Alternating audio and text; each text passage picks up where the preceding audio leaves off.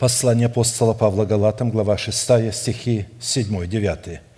«Не обманывайтесь, Бог поругаем не бывает. Что посеет человек, то и пожнет. Сеющий в плоть свою от плоти пожнет тление, а сеющий в дух от духа пожнет жизнь вечную. Делая добро, да не унываем, ибо в свое время пожнем, если не ослабеем».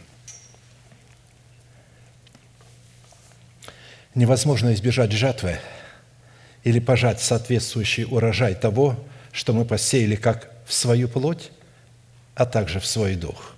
В противном случае Бог был бы постыжен, но а этого никогда не может случиться, потому что закон посева и жатвы необратим и неизменен точно так же, как Бог неизменен в Своем Слове – Наша плоть и наш возрожденный Богом Дух – это абсолютно и диаметрально разные по своему происхождению и по своей сущности и по своему составу почвы, которые нам жизненно важно и необходимо ясно видеть и отличать друг от друга.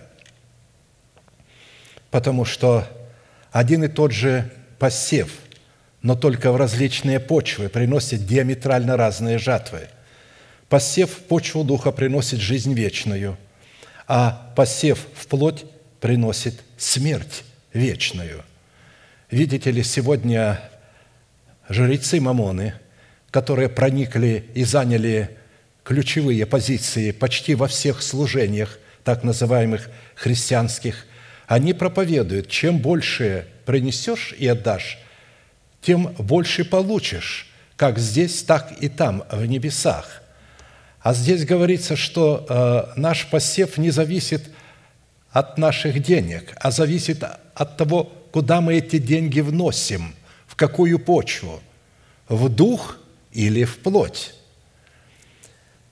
Мы должны помнить, что Бог есть Дух, и что посев в почву Духа – это часть нашего поклонения. Именно поэтому Бог все еще продолжает искать поклонников, поклоняющихся в духе и истине, или же сеющих в дух в соответствии установленной им истины.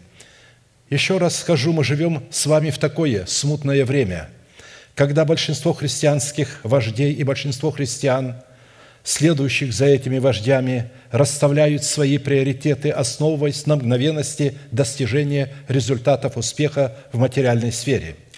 И это своего рода капкан – или западня профессионального обольстителя, которые он расставил и рассчитаны не в первую очередь, чтобы прельстить избранных. Ибо восстанут лжехристы и лжепророки и дадут великие знамения и чудеса, чтобы прельстить, если возможно, и избранных». Матфея 24, 24. То есть э, вся сила дьявола направлена на избранных. Те и так в его власти – вся а, религиозная, а, вот этот, весь религиозный мусор, мертвая религия, она в его власти, это его орудие. Поэтому ему там не надо работать, они уже сами делают его работу. Это а, сатана во плоти, религия, мертвая вера – это уже сатана во плоти. Но все, что он хочет сделать, он хочет достигнуть избранных потому что Домом Божьим являются избранные, а не вот эти мертвые религиозные люди, институты, церкви, которые превратились либо в дискотеку, либо в мавзолей. Голоса мира сего. И многие так называемые христианские кафедры и амбоны на перебой требуют, чтобы мы приносили плоды материального благополучия прямо здесь и прямо сейчас – и такая гонка за результатами процветания не только может помешать нам сеять в дух, но и обратит наши посевы в плоть. Оценивать духовный прогресс с позиции материального благополучия – это преступление, которое является одним из обольстительных явлений последнего времени, захвативших умы как искренних Божьих чад, так и корыстолюбцев, которые внимают эмиссарам и поклонникам Мамоны – Основываясь на мгновенности достижения результатов, посев будет совершаться уже не в дух, а в плоть.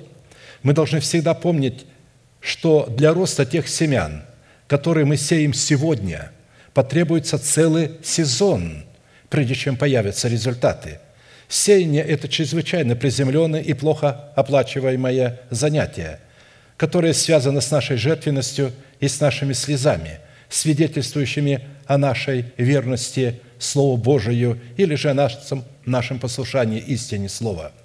Во-первых, такое послушание все не выражается в нашем смирении, состоящем в нашей верности и в нашем постоянстве.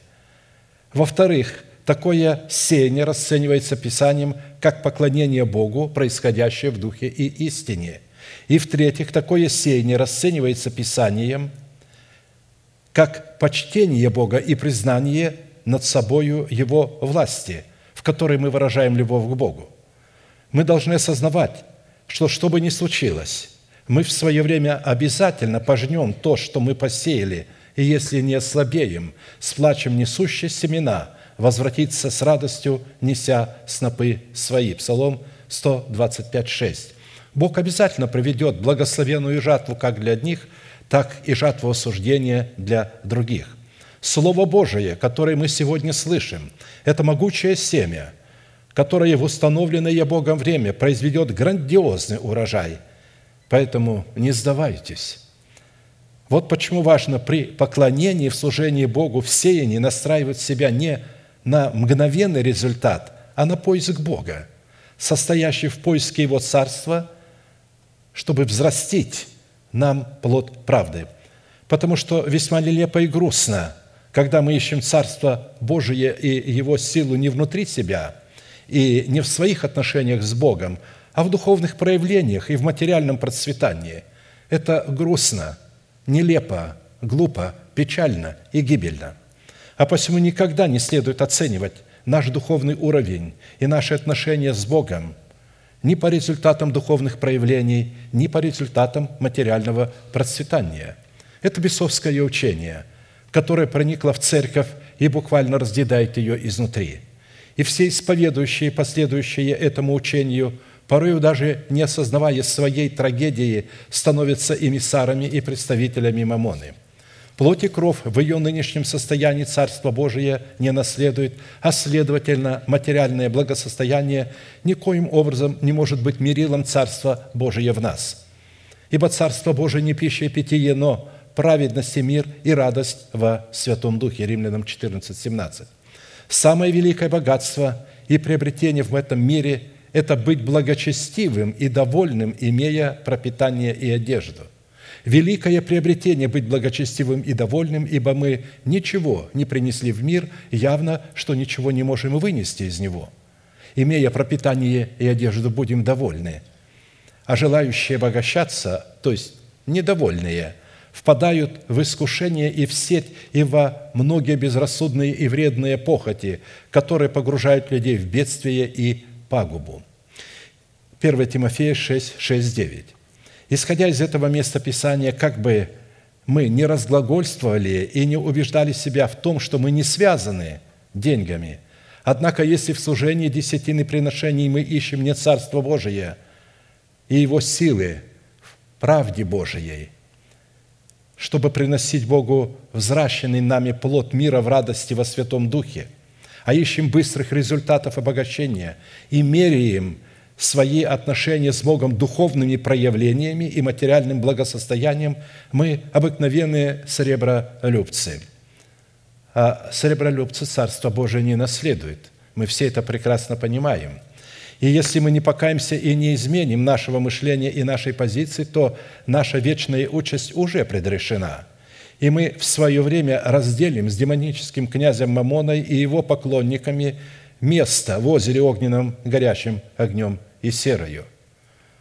Все, что я хотел бы, чтобы дети Божии избежали этого, и это можно избежать. Бог говорит, вы повернулись ко мне спиной, когда стали мерить свои отношения со мной говорением на иных языках, упражнением даров духовных, евангелизацией и так далее. Скажите, как обратиться ко мне? Принесите все десятины в дом хранилища – Оказывается, обратиться к Богу или же подрубить корень всех зол сребролюбия – это начать чтить Господа десятинами и приношениями, принося их именно в Дом Божий, Дом молитвы, в ту церковь, где вы имеете пищу, откуда вы получаете Слово. Это весьма важный момент, чтобы мы видели, как Бог будет благословлять в будущем своих детей. Поэтому мы сейчас будем чтить Господа десятинами и приношениями в Доме Господнем, будем выражать этим самым свою любовь Богу и признавать над собою Его неоспоримую власть. Это поклонение вводит нас во дворы Божии. Несите дары, входите во дворы Божии со словословием. То есть наше поклонение никогда не будет полным, если на руках наших не будут десятины, которые являются собственностью Бога, хотя находятся в нашем состоянии, мы обладаем ими, но Бог хочет, чтобы то, чем мы обладаем, Он сделал нас обладателями своей собственности. А теперь хочет посмотреть, будем ли мы верны, присвоим ее себе или почтим Господа. Встанем, пожалуйста. Это наше время, когда мы подсекаем корень всех зол сребролюбия и будем петь песню «Господь есть мой пастырь, не буду в нужде».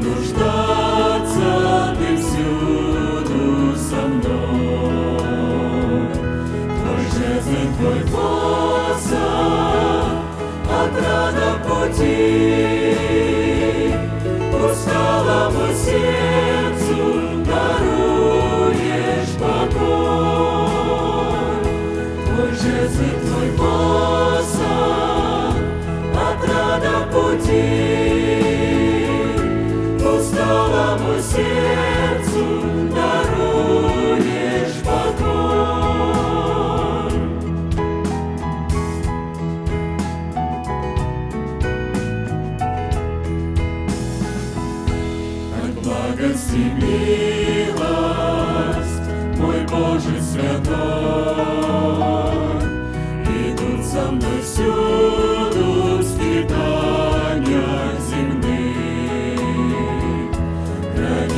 Niambie mwangu cherubi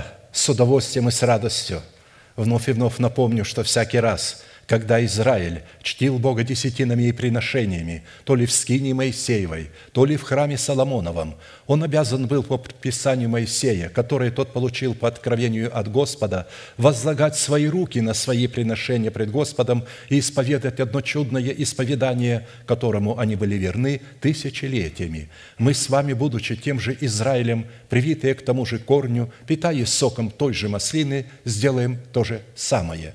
Протяните вашу правую руку на ваше приношение пред Господом и молитесь вместе со мной. Небесный Отец – во имя Иисуса Христа я отделил десятины от дома моего и принес в Твой дом, чтобы в доме Твоем была пища. Я не отдаю в нечистоте, я не отдаю в печали, и я не отдаю для мертвого. Я радуюсь, что имею привилегию выражать мою любовь и признавать Твою власть. И ныне согласно Твоего слова я молю Тебя прямо сейчас, да откроются Твои небесные окна, и да придет благословение Твое до избытка на Твой искупленный народ. Во имя Иисуса Христа. Аминь. Аминь. Да благословит вас Господь, можете садиться.